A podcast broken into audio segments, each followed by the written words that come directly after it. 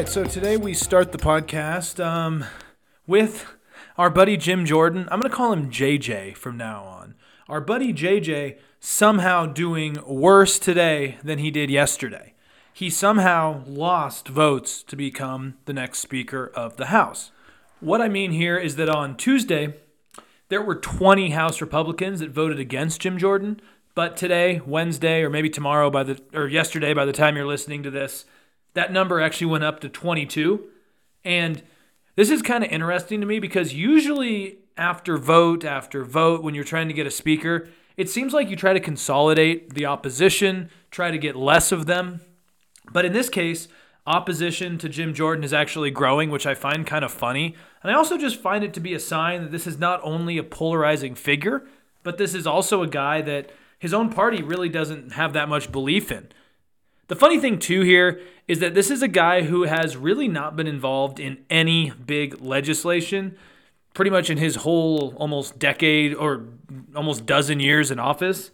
And a lot of people like me on the center right or in the center or on the left would say, This guy's done nothing. Why should he be Speaker? And I guess my answer to that would be in a sense, he kind of sums up the moder or the median, I guess you could say the median Republican voter at this time. They don't want someone to get stuff done anymore. There is kind of an idea of just obstructionism, chaos, bomb throwing, defending the president. And Jim Jordan checks all of those boxes, but to me, it's looking more and more likely that maybe Jim Jordan isn't meant to be Speaker, and maybe it's time for a plan B because right now it's not looking good for him. And I wonder what plan B is. Some people talk about making Congressman McHenry, who is the Speaker pro tempore right now, mainly for ceremonial reasons, maybe giving him more power because right now it seems like I, I mean, I personally think that just Americans want a Speaker. These people, I mean, like these people are paid a lot of money, and right now they're not doing anything. They're not passing any legislation. They're just holding vote after vote. And it seems like every morning when I just check the news or watch a little bit of CNN, they're doing the same thing. They're voting, and Jim Jordan's losing the vote. And again, I, I think Steve Scalise was probably smart to get out of this, even though everyone seemed to want him because he wasn't ready to go down this road. You almost have to be stupid at this point to want to go down this road. And I mean, Jim Jordan's not only dangerous, he's also stupid. So maybe maybe he's the man for the job. Before we move on, I would also probably that I would probably just add that this is kind of a bad look for Matt Gaetz if there is a plan B or if moderates work together because his whole thing was basically I want to change the process. I want to bring more appropriations bills to the table. I want to have single line issues. We have to approve each part of the bill, each part of the budget. And instead, it looks like he's just brought more chaos, and it looks like this just makes the Democrats look better. So, in a sense, this calculation, I think, looks bad for Matt Gaetz. It also just shows me, I think, at the end of the day, that Matt Gaetz didn't care about improving the improving the house, improving the process, cutting the budget. He just hated Kevin McCarthy. This is clear to me now that this was just personal. And I was watching CNN earlier. Forget who it was. It was a congressman. It might have been Ken Buck. He basically said something to the effect of he just wishes they could reverse everything and go back to that vote and keep Kevin McCarthy. Because right now it just seems like they don't have a lot of alternatives. What does Jim Jordan do now? I, I don't particularly know, but I think they either go to Plan B or just keep keep keep running it out. Maybe they have 16 rounds like they did with McCarthy. At this time, I have no idea, but all I know is the House is still paralyzed, and it's not a great time for it. And probably giving McHenry, Speaker pro tempore, more power right now, so at least they can pass legislation and get deliberation going, I think would be a better idea than what we're seeing right now. Moving on, I want to talk about basically how the fog of war, something I've talked about constantly, is kind of leading to not only a mist of misinformation, but also escalation and different perspectives that are sometimes misaligned, misinformed, and dangerous. And I also want to talk about how the basically demand dynamic or the demand structure that social media platforms create has kind of led to different misinformed information platforms putting out information, people taking them seriously, getting more polarized, not listening to more information, and just going down deeper rabbit holes. What I mean here is, I, I okay. So first, I want to talk about the hospital bombing, right? So it was October 17th. So Tuesday, October 17th, Hamas blamed Israel for that giant blast at Gaza's Al Ahli hospital, killed hundreds of people. I, I've seen upwards of 300 people, and basically, social media blew up.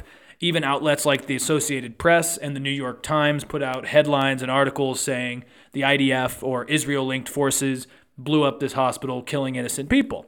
And yeah, this this led to protests and riots throughout a lot of the Arabic world. This actually somewhat unified the Arabic world for a little bit against Israel, against the United States. We also have to add the context that Biden touches down in Israel to meet with Benjamin Netanyahu pretty much right when this was all breaking and chaos was escalating. You saw you saw a lot of outrage for like towards Biden for meeting with Netanyahu during this and it turns out later that then Israel denied that it was carrying out airstrikes in the area. It said the explosion was caused by a misfired rocket launched by Islamic Jihad, which is actually another militant group in Gaza. This actually helped remind me as well that it's not just Hamas in Gaza right now. There's numerous terrorist groups, numerous radical groups, which to me highlights how prickly and dangerous and ever changing the situation is to a certain extent. But basically, if you're not following this too closely, it would really be easy to think either side did it because we know that Hamas and other groups like Islamic Jihad do build up weapons in hospitals. They do attack hospitals. They may accidentally blow up a hospital. They may use citizens as collateral damage and human shields and then lie about it. So it would not seem insane to think that they either accidentally or purposefully blew up this hospital. But then at the same time, you ha- you could have a situation where Palestinians inside of Gaza now don't think they can get out because of how treacherous it is to get to South Gaza, which is also lacking in resources. Humanitarian aid is stuck in Egypt right now because the Egyptians are not cooperating with transferring it to um, to southern Gaza. Lots of situations going here. So you, you could also see the scenario where there are civilians still stuck in the city and Israel accidentally hits this, purposefully hits it. Obviously, the fog of war makes this very complicated. Now, the thing here, though, is that the US government, our intelligence, our intel, we don't believe that Israel is responsible for the blast on the hospital on Tuesday. And that is according to the National Security Council. And President Biden also had comments saying that this was likely a Palestinian militant, uh, militant group that was behind the strike. But The Economist has a good point here. By the, it says here in quotes in an article from earlier today, it says in quotes, by the time Israel issued its denial, details had ceased to matter.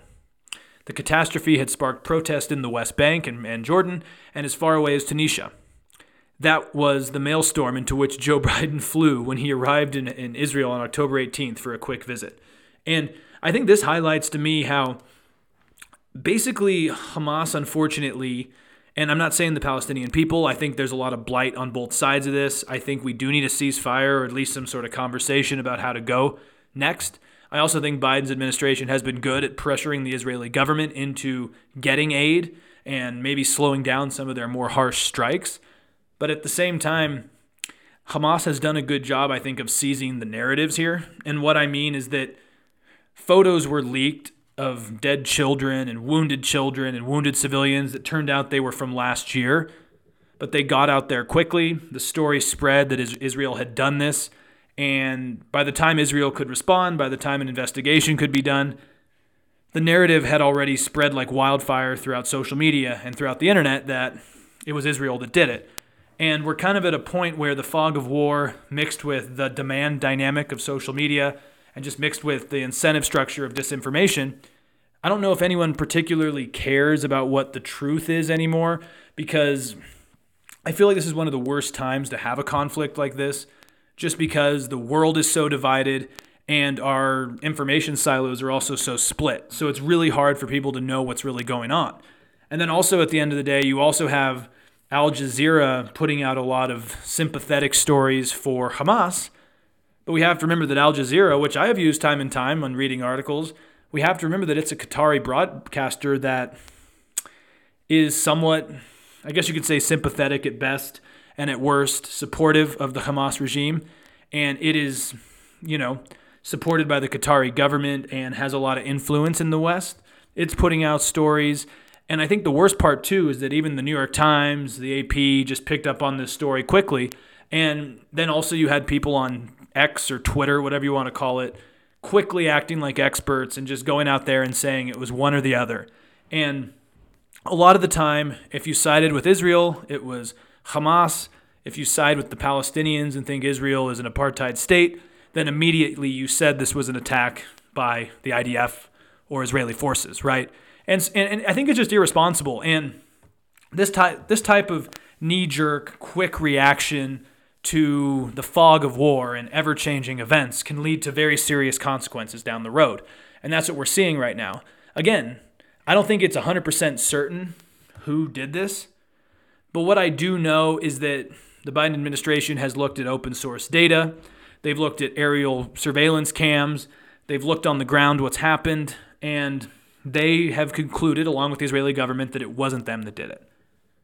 But there's a lot of takes out there. That's why I'm just trying to explain what I understand and not give you conclusive it was it was Hamas or Islamic Jihad or, or the IDF because there's a lot of people thousands of miles away saying, "Oh, with certainty it had to be this."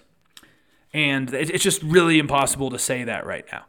And again, I think at the end of the day, though, Hamas has really successfully won the propaganda war early because it seems like a lot of the world, especially the Arabic world, is quick to turn on what what is happening with with the cause and to turn against Israel really quickly.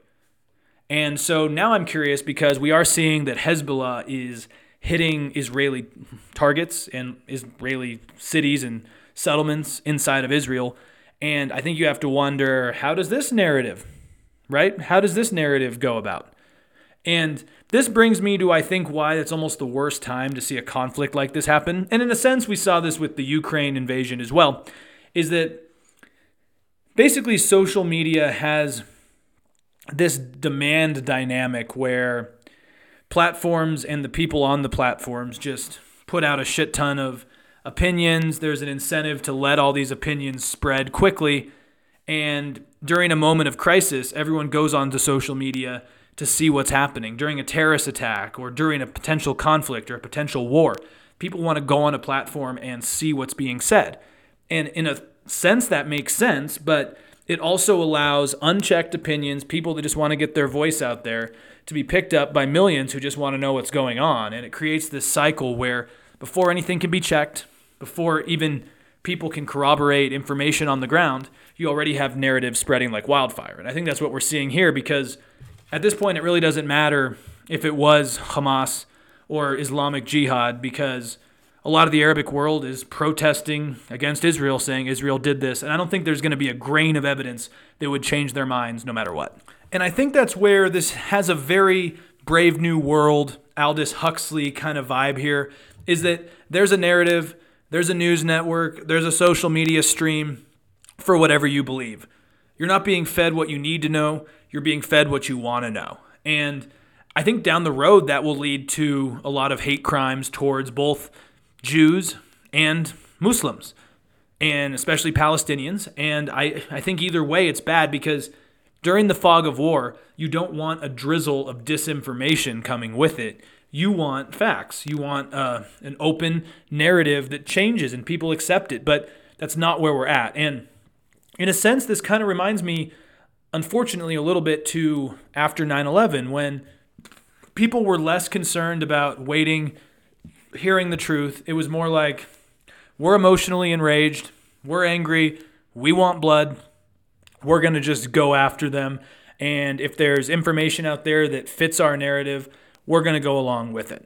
Now, that being said, in this case of the hospital, to me, and this is this is going to be kind of surprising because this is more of a pessimist. I mean, sorry, not pessimistic, a pacifist side of me is that to me, it's less important if Israel did it or if Islamic Jihad or Hamas did it.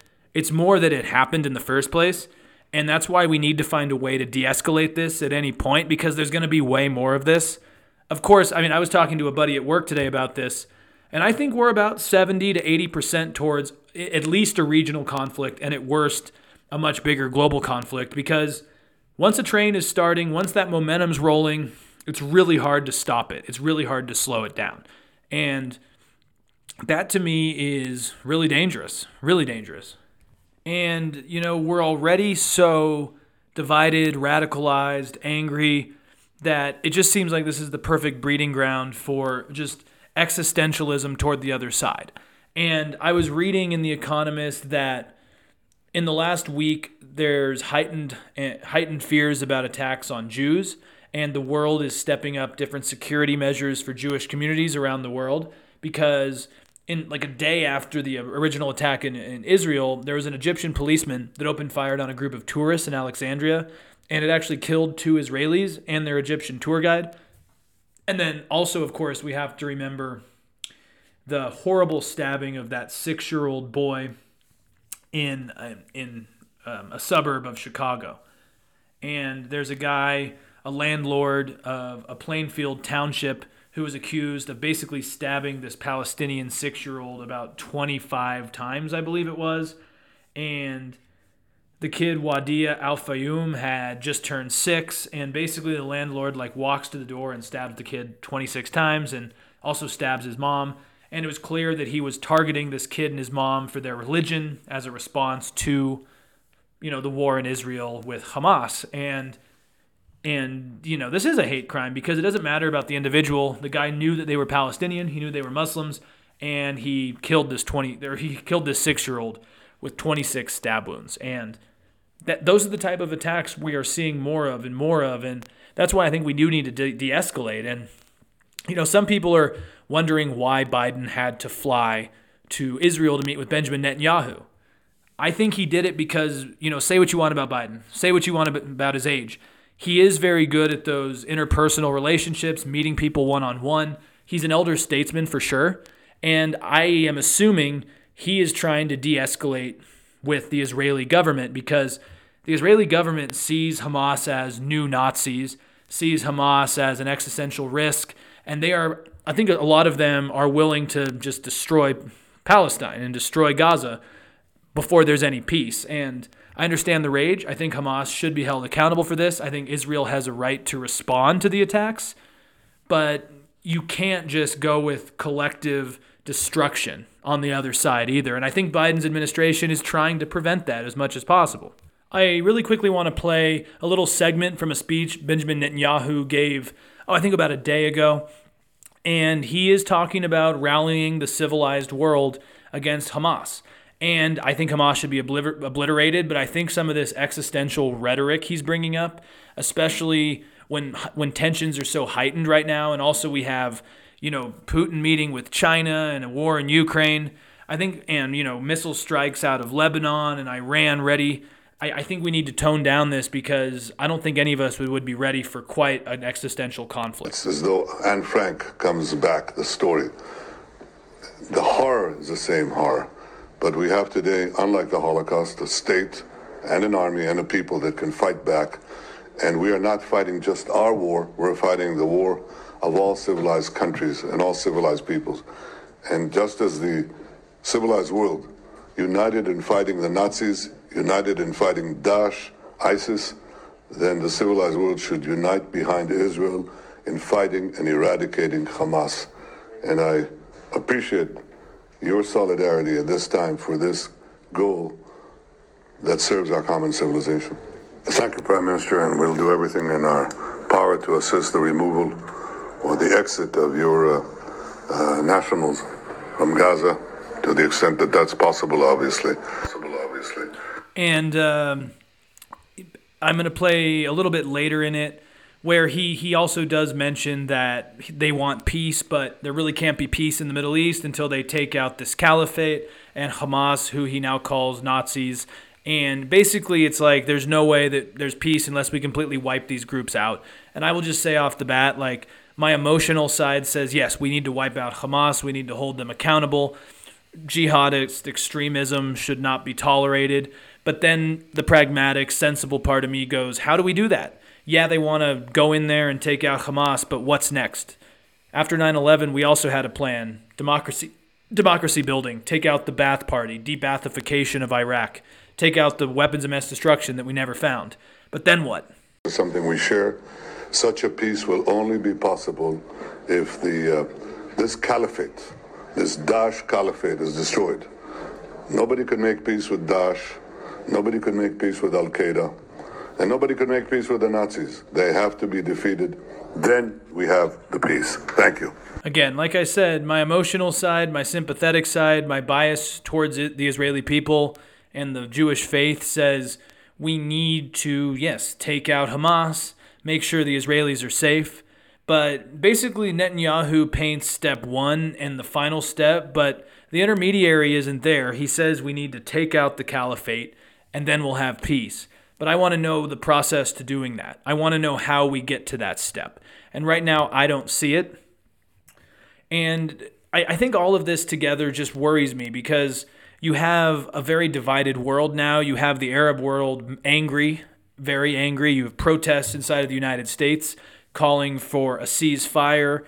You, you just have a very divided world. You have Iran ready. You have Putin meeting with Xi Jinping talking about their great relationship. All of this really worries me.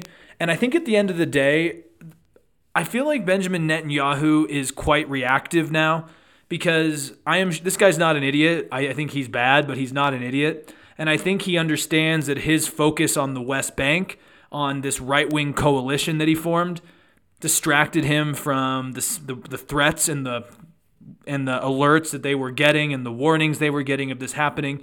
And so I think down the road, he knows this is an existential crisis for his regime. A lot of the, the Israeli population is angry with him. And I think um, his survival depends on rallying Israel against the enemy. And unfortunately, I think this is a lesson in a lot of ways that the United States should listen to. Benjamin Netanyahu ran for office and formed this right wing coalition because he didn't want to go to prison. He was facing several different charges of corruption, and he basically found his way back to be prime minister because he wanted to avoid jail. So then he makes an alliance with these extremists just to form a coalition government to stay in power to avoid jail. I don't know if that reminds you guys of anyone, but isn't that kind of what Donald Trump is doing in a sense? Is he's he's running on the hope that he can win to pardon himself?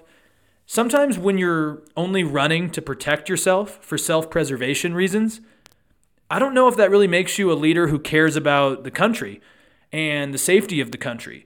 And I would argue to an extent, it was Benjamin Netanyahu's self interest and desire for self preservation that created a lot of blind spots and led to the Israeli people not being as safe as they could be. And I think we have to worry that someone like Trump also could do that, where it's not about the good of the people. He's not running to make the country better again. It's for selfish reasons. And when you run and have power for selfish reasons, it's not surprising where that when there's then collapses in security and human lives are lost. So I think it's a lesson that we want a leader who is there for the right reasons, not the wrong reasons. So, anyways, I, I guess I'll I guess I'll wrap up my ranting. But either way, you know, there's constant talk of the United States getting involved if things get worse. College, everything from college campuses to the Arabic world to the EU to our Congress, we're divided on this. Honestly, it's just really not a good time. And oh, and our, our buddy Josh Hawley, by the way, he actually wants to use the FBI to investigate student protest movements on college campuses. I can smell the irony here. I thought he was the guy that talked about the weaponization of law enforcement against Republicans. Doesn't this kind of sound like he wants to now weaponize law enforcement against people with different opinions? Then you have like Candace Owens fighting against Megyn Kelly. Megyn Kelly says all these students that were signing those petitions to back Hamas in like Harvard and other schools, they should be banned and barred from ever working again or ever getting a job once they graduate college. Candace Owens is saying college kids are stupid. And she's like, I had really dumb views in college. I changed. College is where you're supposed to have stupid views. This is the one time, and I'll say it on the record, you guys will think I'm crazy. It's the one time I probably agree with Candace Owens over Megyn Kelly. Very rare. But I do think we're getting a little bit insane. Like, I think the college professors and the college institutions and our politicians who know better need to understand the contradictions of their progressive views and understand that there's it's just an oxymoron to be defending a terrorist group that is against all of the intersectional values they have. But college students say stupid shit all the time. College is a time, and so like banning them from ever working again, I think is a little extreme. But that's where our country's at, and Josh Hawley wants to invest, use the FBI in kind of a new Red Scare McCarthyism type of thing. I don't know. So that's always fun. So again, sometimes I always hope like a pandemic or a terrorist attack. I never want them to happen, but if they do, I always hope maybe this will be the one that brings us together, that unifies us. no, not not at all. Not at all. They seem to do the opposite. Because again, we're just not a serious society, unfortunately. So hopefully we can at least get a Speaker of the House so we can kind of get shit rolling again. Anyways, I'll wrap it up again, hopefully we do see a ceasefire. Um, hopefully Hamas is held accountable, and the pieces of shit who did those brutal massacres are held accountable. And I, I think hopefully Israel tries to maintain the high ground and doesn't just seek an eye for an eye here because I don't think the world can afford to lose all of this right now. So, anyways, you can find me on Apple Podcasts, iTunes, Spotify, Podbean. You guys know the rest. Have a great night. Adios.